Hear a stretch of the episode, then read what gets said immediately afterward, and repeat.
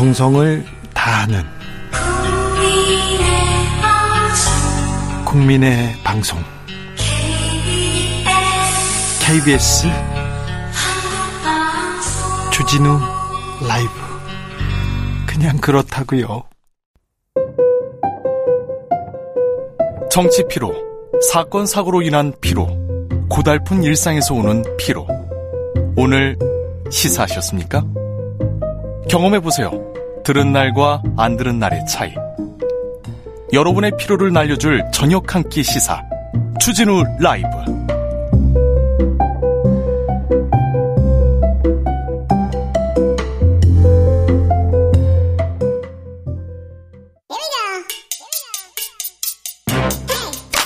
뉴스를 향한 진지한 고민 기자들의 수다.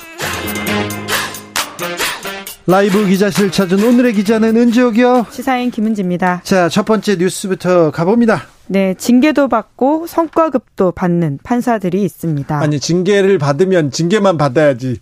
성과급을 또 받아요? 네. 그런 직업이 있습니까? 국회의원입니까? 네. 판사라고 오늘 아침 나온 동아일보 보도인데요. 네. 이제 국감이 내일부터 시작하다 보니까 관련된 국감 자료들이 나오죠. 나오거든요. 네. 국민의힘 김도 위원장실에서 나온 자료인데 그런데요. 예. 이 기간 징계자가 없었던 2020년을 제외하고 지난 5년 동안 징계 처분 받은 판사가 20명이라고 하거든요. 20명인데요. 네, 그런데 이들 중에서 직무 성과금을 총 받은 걸 합치면 5,500만 원 가까이 된다라고 징계도 합니다. 받고 성과급도 받았다고요? 네. 자, 어떤 사람들입니까? 자, 봅시다. 네, A 법관 같은 경우에는 음주운전을 해서 네. 운전면허가 취소된 상태였는데요. 네. 그런데 또 무면허로 운전하다가 적발됐다. 두 번이나요? 네. 이거 공직자면 파면되는 거 아닙니까? 사실 이제 형사 기소도 돼야 될 사건인 것 같은데. 그렇죠. 여튼 지난해 12월 정직 1개월 징계를 받았다라고 합니다. 정직 1개월로 끝, 끝이에요? 네, 그렇다라고 하는데요. 이제 아, 뿐만 아니라 뭐 이렇게 도덕성이 안 중요한 직업인가요? 전혀 그렇지 않죠. 예. 네. 그런데 이제 아마 견제와 균형이라는 차원에서 좀 부족하지 않았나 싶은데 성과급을 얼마나 받았어요? 354만 원 받았는데요. 네. 그 기존에 예정되었던 것보다 16.8.5%만 깎였다라고 합니다. 네. 조금 깎였네요. 네. 네. 그리고 이제 또 다른 B 법관 같은 경우에는 사실 더 심각한 문제라고 할 수 있는데요. 네. 2017년에 지하철 전동차 안에서 여성의 신체를 세 차례나 촬영해서 네. 감봉 4개월 징계 처분 받았다라고 합니다. 네. 그런데도 이제 성과금이 7%밖에 깎이지 않은 채 236만 원 받았다라고 하고요. 성과금 아니 근데 보통 회사에서 이런 일이 있으면 바로 해고입니다. 우리 주변에 이런 일이 있잖아요. 그럼 바로 바로 아웃돼. SBS 앵커가 지하철에서 이렇게 찍었던 사람 있잖아요. 바로 사과하고 바로 그만뒀지요. 그리고 재판 받았지 않습니까? 재판도 안 받아요, 판사들은. 네, 물론 이제 백업을 해봐야 될 상황이긴 한데 네. 우선은 지금 징계는 이렇다라고 하는 것이고요. 예? 네, 뭐 기소 여부에 대해서는 좀더 확인을 해봐야 될 것 같긴 합니다. 네. 그리고 이제 또 다른 지방법원의 부장판사는 이제 면허 취소 기준을 넘어선 혈중 알코올 농도 상태에서 네. 승용차로 15km 운전하다가 적발돼서 네. 감봉 1개월 징계 받았다라고 하는데요. 아, 네. 그런데도 성과급 이 성과급을 받았어. 300만 원 가까이 받았다라고 합니다. 저기 여성을 몰래 촬영하다가 이렇게 걸린 판사는 재판을 받은 사람도 있어요. 그래서 집행유예 받은 사람도 있고 벌금 받은 그런 예도 있었습니다. 재판을 안 받는 건 아니었네요. 자, 그런데요. 어떻게 징계받은 사람이 또 성과급도 받고 어떻게 이런 일이 있을 수 있습니까? 네, 이제 현행 규정이 미비한 탓이다라는 지적이 나오는데요. 네. 어, 지금 이 규칙이 뭐냐면 법관 및 법원 공무원 수당 등에 관한 규칙이라고 해서 1년에 두 번 직무의 내용과 어려움, 책임 정도에 따라서 직무 성과급을 받는데 징계 처분이 이게 예외된다, 제외된다라고 하는 부분이 없다 보니까 이렇게 징계 받아도 예 가는 상황이라고 하는데요. 네. 그러니까 법체계 손질이 좀 필요한 사안이 아니냐라는 지적이 나오고 있습니다. 다음 뉴스로 가볼게요. 네. 고발 사주 의혹 재판에 전 대검 감찰부장이 증인으로 나왔습니다. 그래서 어떤 얘기했습니까? 네, 이제 한동수 전 대검 감찰부장인데요. 네. 관련해서 본인이 겪었던 사건에 대해서 이야기를 했는데 윤석열 대통령이 이제 보고 받았을 가능성이 있다라는 취지의 법정 증언을 했다라고 합니다. 이분 판사 출신이고 어, 대검 감찰부장에 있다가 음, 윤석열 정부 들어서 옷을 벗었습니다. 네네. 예, 그런데요. 이제 아무래도 고발 사주 의혹 같은 경우에는 이제 2020년 선거를 앞두고 이제 검찰이 당시 야당에 고발을 사주했다라고 하는 것이 핵심이라고 할 수 있는데요. 여러분도 아시죠? 그러니까 검찰에서 검사가 고발장 써주고 써주고 김웅 국민의힘 의원을 통해서 통해서 이렇게 텔레그램으로 고발장을 보내면서 이렇게 고발해줘 그럼 우리가 처리할게 이런 의혹이 있었습니다 재판 과, 정에 있습니다 지금 네 김웅 의원은 당시는 이제 후보였던 상황이었었는데 네. 이 의혹으로는 현재 손준성 검사만 기소가 되어 있는 상황이긴 합니다. 네. 이제 한전 부장은 자신이 검찰에서 겪었던 경험을 좀 밝히기도 했었는데요. 네. 당시에 손준성 검사가 소속되어 있던 대검 수정, 수사정보정책관실, 줄여서 수정관실이라고 주로 부르는데 네. 여기서 겪었던 일에 대해서 증언을 하기도 했습니다. 당시에 주요 여권 인사들이 해외로 출국하거나 페이스북에 글을 썼다라는 사실을 실시간으로 한동훈 검사장에게 보고하고 그것이 윤석열 검찰총장에게 직보되는 것을 점심자리에서 봤다라는 취지의 증언을 했는데요. 네. 이제 그렇기 때문에 해당 그 수정관실이 얼마나 중요한 곳인지에 대한 증언을 하기도 했고요. 네. 뿐만 아니라 윤석열 검찰총장에게 겪었던 일도 소개하기도 했었는데 채널A 사건 배당을 두고 여러 갈등이 있었는데 이에 대해서 본인이 윤 총장과 다른 의견을 내자 자기에게 이렇게 접근을 하면서 약간 목소리를 높였다라는 취지의 증언을 했는데요. 그 순간 특수수사하는 분들이 이렇게 다가오면 조사받는 사람들은 무섭겠다라는 생각이 스치더라라는 아. 말을 하기도 했습니다. 아니, 윤석열 총장이고 이렇게 덩치가 크고 이렇게 다가오고 그러면 그런 생각도 들겠죠. 특수부 검사가 다가오니까 좀 무섭겠다 이런 생각이 스치더라 이야기했네요. 근데 공수처는 뭐 하고 있습니까? 공수처는? 네, 이제 그러다 공수처가 물론 이제 손준성 검사를 기소하긴 했었는데요. 이제 그 밖의 사건에 대해서는 좀 아쉽다라는 평가들이 나오는데 그 이야기들을 실제로 이번에 한동수 전 부장이 예, 재판 증인으로 나와가지고 이야기를 하기도 했었습니다. 네. 공수처가 예, 특히나 이제 윤석열 대통령과 한동훈 법무부 장관 쪽 수사 대상 삼았지만 무혐의 처분했다라는 식의 지적을 한 것인데요. 네. 이 원래 공수처 쪽 증인이거든요. 이제 그럼에도 불구하고 공수처 수사에 대해서는 아쉽다라는 식의 지적을 하기도 한 겁니다. 아쉽습니다. 국민들도 좀 아쉽게 생각합니다. 공수처의 분발을 좀 촉구해 봅니다. 다음 뉴스로 가보겠습니다. 네, 미국에서 금서 전쟁이 벌어지고 있다고 합니다. 무슨 아직도 네 문화 전쟁이네요. 뭐예요? 어떤 책이에요? 그러니까 어떤 특정 책을 그 금지해야 된다라고 하는 이제 한쪽 시민들의 목소리가 불거지고 있고 또 거기에 반대하는 목소리가 있는 것인데요. 네. 예, 최근에 가장 논란이 되고 있는 책이라고 하는 것은 성소수자 인권과 관련되어 있는 책이라고 합니다. 아이고. 네. 근데 이제까지 미국에서는 이런 문화 전쟁이 꽤 일어난 바가 있는데요. 이 변화되었던 것들을 보면 당시의 시대상 첨예한 전선이 무엇이었는지 좀 알 수가 있는데 네? 1980년대만 하더라도 페미니즘과 관련된 책들에 대해서 금서 목록 요청 목록 1위였다라고 합니다. 그런데요. 여성의 건강과 신체 등을 다루는 책인데 지금은 전혀 금서라고 볼 수 없는 책들이죠. 지금은요? 네. 아 최근에는 이제 말씀드린 것처럼 젠더 키어 이런 이슈들인데 2000년에는 또 해리포터가 연속으로 금서 요청 1위 도서이기도 했다라고 해요. 아 요청? 네, 이제 특히나 이제 악마적 주술에 관한 내용이 많다라는 이유로 기독교계가 반발을 했다라고 하는 것인데요. 네? 다 우리가 그런 시절을 지나왔고 지금에 와서는 그 시절 논란에 대해서는 좀 여유 있게 바라볼 수 있지 않나라는 생각도 듭니다. 미국에서도 아직 금서 전 아, 역사가 이렇게 네 금서 요청이긴 한데요 네. 된건 아니고 이에 대한 또 반발도 크게 있는데 지금 또 폭탄 테러 위협까지도 있는 상황이라고 합니다.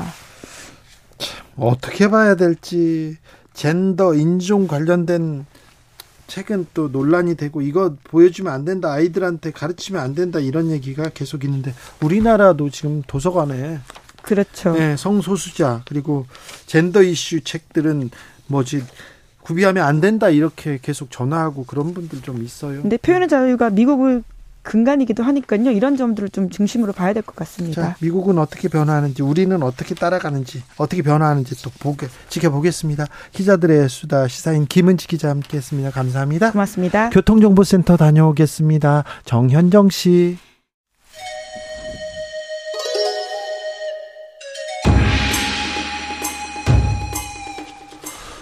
빛보다 빠르게 슉슉 바람보다 가볍게 슉슉 경제 공부 술술 경제를 알아야 인생의 고수가 된다 경공술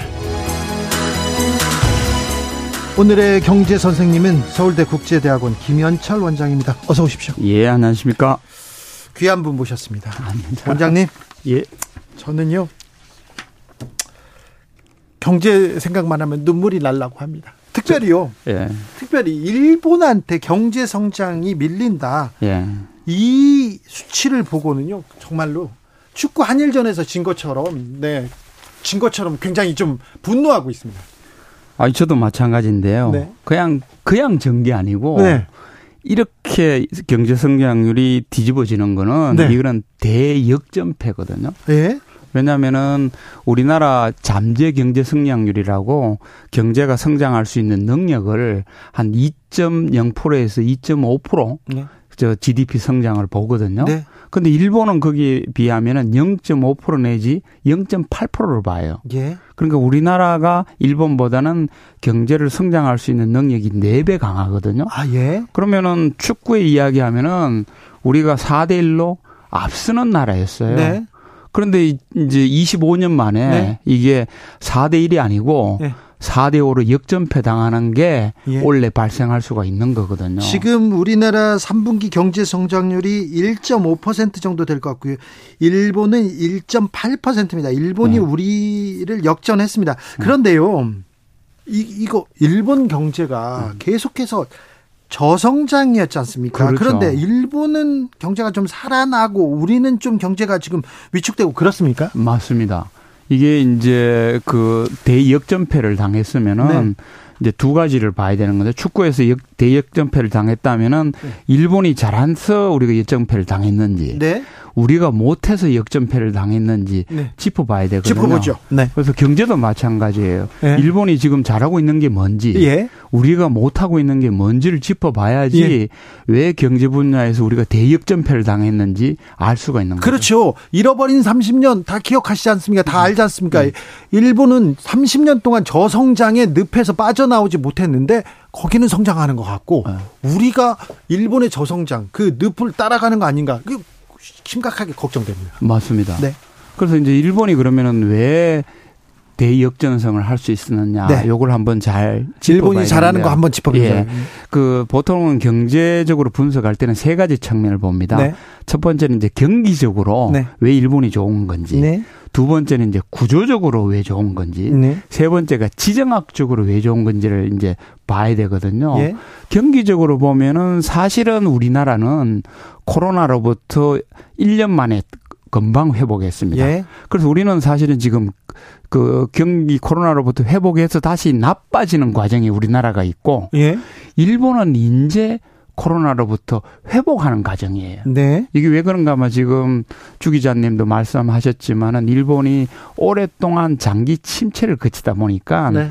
경기적으로 회복하는 것도 더뎠던 거예요. 예. 그러다 보니까 인제 코로나로부터 회복하면서 일본이 좋아지는 그런 측면이 있거든요. 예. 그래서 일본의 지금 경기 회복이 사실은 우리나라보다 사실은 늦어졌고 아. 이 못한 그런 부분이 있습니다. 그런데 이제 두 번째로는 구조적인 부분인데요. 우리 국민들도 잘 아시다시피 지금 일본의 경우는 급격한 엔즈 상황에 놓여 네. 있거든요. 네. 그 엔즈 상황에 놓여 있다 보니까 우리 관광객들이 엄청 일본을 가지 않습니까? 네. 물건이 싸졌으니까. 네. 그러다 보니 그렇지만은 거기에 비해서 또 일본의 수출 기업들은 네. 이거는 순풍을 만난 것이 되는 거예요. 그래서 가격적 경쟁력이, 가격 경쟁력이 있으니까요. 네. 그래서 일본이 수출이 잘 되고 기업들이 이익이 높아지니까 지금 일본이 좋아지는 네. 그게 이제 두 번째 구조적인 문제고요. 우리가 특히 잘 모르는 부분이 지정학적인 부분입니다. 네. 지정학적이라고 하는 거는 우리 국민들도 이제 미중 패권 전쟁이 일어나다 보니까 아 미국과 중국이 싸우는구나 이건 알고 있는데 네. 이 미국과 싸우더라도 일본은 지정학적인 지금 혜택을 누리고 네. 우리나라는 사실은 지정학적으로 지금 저 손실을 입고 있는 아 이거 중요한 거니까 조금 이따 더 따져봐야 그렇죠. 네. 그 굉장히 중요한데 일본의 경우는 이제 지정학적인 혜택을 누리고 있는 네. 이런 경기적 구조적 지정학적 요 세 가지 이점이 네. 지금 일본을 굉장히 좋게 이제 영향을 미쳐서 회복하고 있는 거죠. 자, 우리가 잘못한 게 지금 우리는 음. 코로나에서 바로 벗어났어요. 음. 모범생이었었는데 음. 다시 또 하강 국면으로 갔다. 이거 우리가 분명히 잘못한 게 있는데요. 음.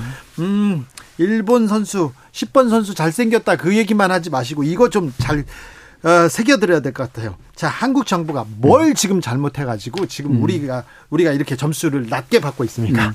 저는 이제 그 너무 경제에도 요즘 이제 화, 이제 이제 국민들도 알게 되셨는데 너무 이념이 강해요. 네, 경제도요? 경제도 경제라는 거는 그냥 기업들의 활동이고 시장의 활동 이런 거기 때문에 그거는 진짜 실익을 생각하고 실용해야 되죠. 실용을 해야 되는 네. 이런 부분인데 네. 너무 이념이 과잉적으로 들어다 보니까 지금 우리나라 수출하고 내수가 다 안 좋은 거거든요. 네. 그래서 그 경제라고 하는 거는 우리나라 경우에는 이제 두 바퀴가 있습니다. 하나는 수출이라는 바퀴가 있고 예.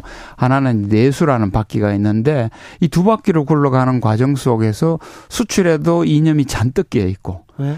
내수에도 이념이 잔뜩 끼어 있다 보니까 바퀴가 굴러가지를 못하고 있는 아니 거예요. 흰 토끼든 검은 토끼든 좌토끼든 우토끼든 쥐만 잡으면 될 거 아닙니까? 맞습니다. 그렇죠. 네. 오른쪽 왼쪽 다 풀 뜯어 먹어야죠 우리는. 그렇죠. 깡통가지고 뛰게 해줘야 되는데 네? 그 발목을 잡고 앉았으니까 경제도요. 토끼들이 뛰지를 못하는 거죠. 그래요? 네. 그리고요.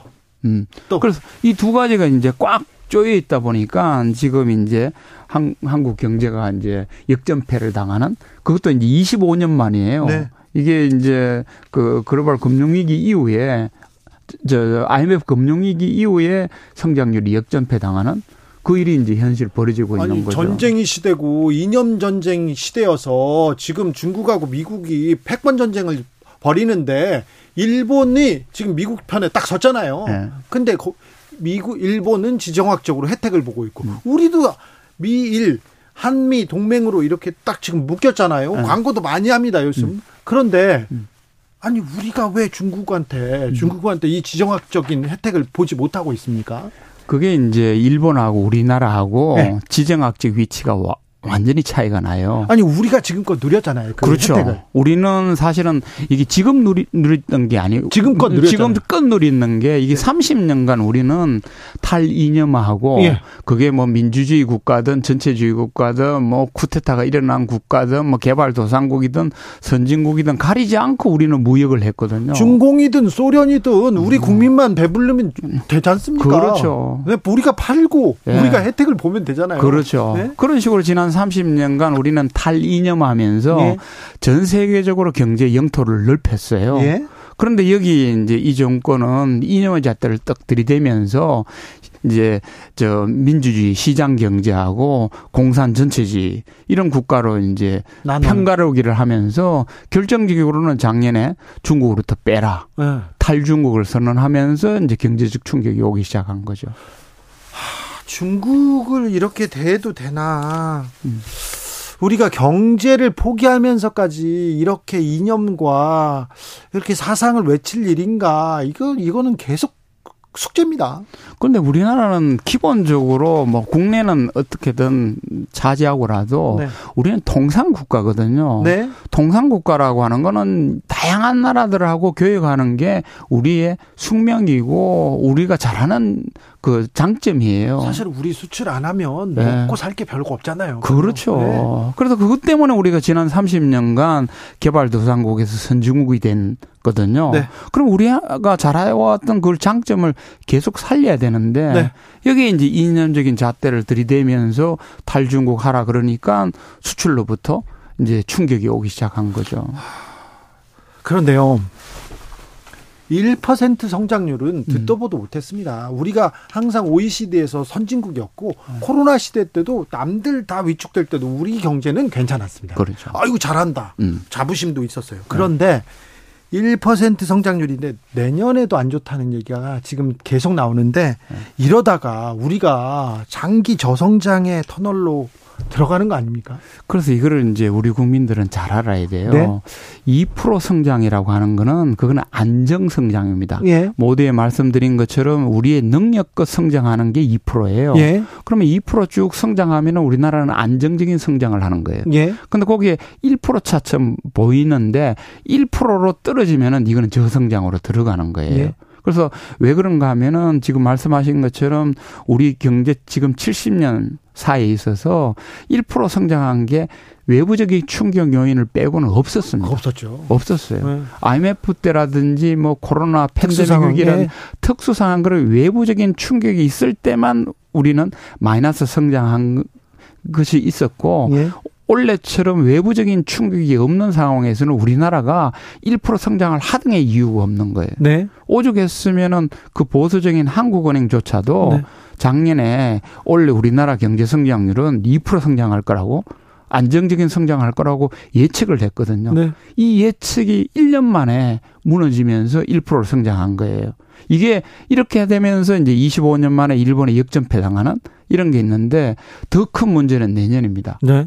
왜냐하면은 올해 이렇게 1.4% 성장하고 지금 국제 투자 기관들은 내년에 한 1.9%, 1.8%, 1%대 성장할 거라고 이제 예측을 하고 있거든요. 예. 근데 2년 연속 이렇게 1% 성장하는 거는 우리가 70년 경제 개발사 이후에 처음 있는 일입니다. 그리고 아니 3% 4% 하다가 떨어진 게 아니라 1%에서 그 다음에도 1%면 음. 그냥 제자, 제자리 걸음. 아, 오히려 음. 물가 오르고 다른 거 오르고 그러면 뒷뒷걸음질 치는 거 아닙니까? 맞습니다. 그래서 이제 내년에 만약에 이제 1%까지 성장해서 2년 연속 이제 1% 성장하면은 네. 우리는 안정 성장을 버리고 저성장으로 들어간다는 각오를 해야 되는 거예요. 그럼 어떻게 각오해야 됩니까? 어떻게 되는 겁니까? 그러면 그래서 이게 지금 경제가 성장하지 않으면 우리는 어떤 세상에서 살게 됩니까? 지금 우리 이제 우리 국민들이 이제 경험하지 않습니까? 네. 경제는 1%밖에 성장하지 않는데 네. 물가가 막 올라요. 네. 그리고 유가도 막 오릅니다. 네. 그러면 우리 국민들이 지금 피부로 아, 내 소득이 줄고 있다고 느끼는 거잖아요. 네. 우리 월급이 지금 실질 소득이 줄어들고 있는 거예요. 지금 줄어들었어요. 줄어들고 있어요. 네. 그러면 이 사람들이 요즘 나가서 야 식사 한 번 하기도 힘들다. 네. 뭐저 슈퍼 가서 과일 사기도 힘들다. 네. 이것을 우리 서민들은 직감하고 있는 거거든요. 네. 이런 현실이 벌어지는 게 바로 저성장의 상황입니다. 하, 이제 앞으로 어떻게 되는 건가? 하, 참 살기가 어려워서 막막해서 조금 다른 선택을 하는 사람들이 막 늘고 있는데 그런 뉴스가 계속 늘고 있는데 어떻게 우리는 대비해야 되는지 걱정입니다. 노벨 경제학상에 서울대 김현철 원장이 아깝게 탈락하셨습니다. 네, 클로디아 골딘 박사가 네. 노벨 경제학상 수상했다는 네, 소식 전합니다. 그러면요. 근데 이렇게 서민들이 민생이 어려워요. 경제 어렵습니다. 그러면 정부가 좀 재정 정책을 통해서 재정 정책을 통해서 서민들 좀 민, 민생 좀 돌아가게 이렇게 군불을 좀 때 때줘야 되는 거 아닙니까? 그렇죠. 그래서 이제 그렇게 해줘야 되는데 제가 또 이념 과잉이라고 한게 네. 지금 그 우리의 경제 엔진이 세 개 있거든요. 네. 하나가 이제 기업 엔진, 네. 그리고 이제 가계 엔진, 네. 세 번째가 정부 엔진이에요. 네. 경제라고 하는 건 요 세 엔진을 가동해서 네. 이제 성장하는 게 이게 경제거든요. 네. 근데 아시다시피 이제 기업들은 지금 부채도 많고 수익도 반토막 나는 바람에 투자를 못 해요. 그리고 이제 가게도 예. 지금 금리가 오르고 물가가 오르니까 가게 너무 힘들어요. 너무 힘들고 또 부채가 지금 OECD 국가 중에 최악이지 않습니까? 네네. 가계 부채는 너무 예. 계속해서 경고 신호 들어옵니다. 예. 그러면 마지막 엔진인 정부가 예. 재정을 풀어서라도 경제를 활성화시켜야 되는데 이 정부는 그거를 건전 재정이라는 네. 2년적 잣대를 딱 가지고 정부도 엔진을 가동하고 있지 않는 거예요. 네. 그러면은 자. 세계 엔진이 다 꺼지면은 경제는 1%로 추락할 수밖에 없는 보수. 정부에서는 이렇습니다. 아니 우리도 재정 풀고 싶다. 돈 많이 풀어서 가게에 좀 민심 좀, 좀 훈훈하게 좀 대피고 싶은데 지난 정부에서 돈을 다 써서 우리는 허리띠를 조여매야 된다. 건전재정 하겠다. 이렇게 얘기하던데. 그게 이제 일본하고 정반대예요. 예. 일본은 지난 30년간 어려웠더라도 네. 일본은 어떤 선택을 했는가 하면 세 가지 엔진 중에 예. 기업 엔진하고 가계 엔진은 살려야 되겠다고 생각해서 정부가 계속 정부가 계속 재정을 풀어 가지고 이제 경제를 살리는 바람에 예. 물론 정부 부채는 선진국 중에 최악의 가장 열등성이 된 거죠. 네. 근데 우리나라는 어떤 선택을 했는가 하면은 기업을 살려야 되고 라는 부분에서는 일본하고 동일하지만 예. 우리는 가계를 버리고 정부를 보호하는 네. 이 정책으로 지금 턴을 한 거예요. 어찌 보면 지금 정부는 건전하 정부는 부자고요. 기업도 부자인데 이게 그 뭐 개인들만 가난한 세상. 그건 맞습니다. 그게 이제 일본하고 정반대 길을 선택한 거예요. 네. 일본은 가게도 살리고 기업도 살리면서 그 부담을 정부가 떠안았는데 네. 우리나라는 거꾸로 네. 가게가 더 힘들게 하고 정부가 굉장히 우동생으로 부채가 적은 이 구조로 지금 가고 있는 거죠. 그렇죠. 그러다 보니까 이제 경제는 더 힘들어지고 있는 거죠. 여기에 또 변수가 또 생겼습니다. 음. 하마스에서 음.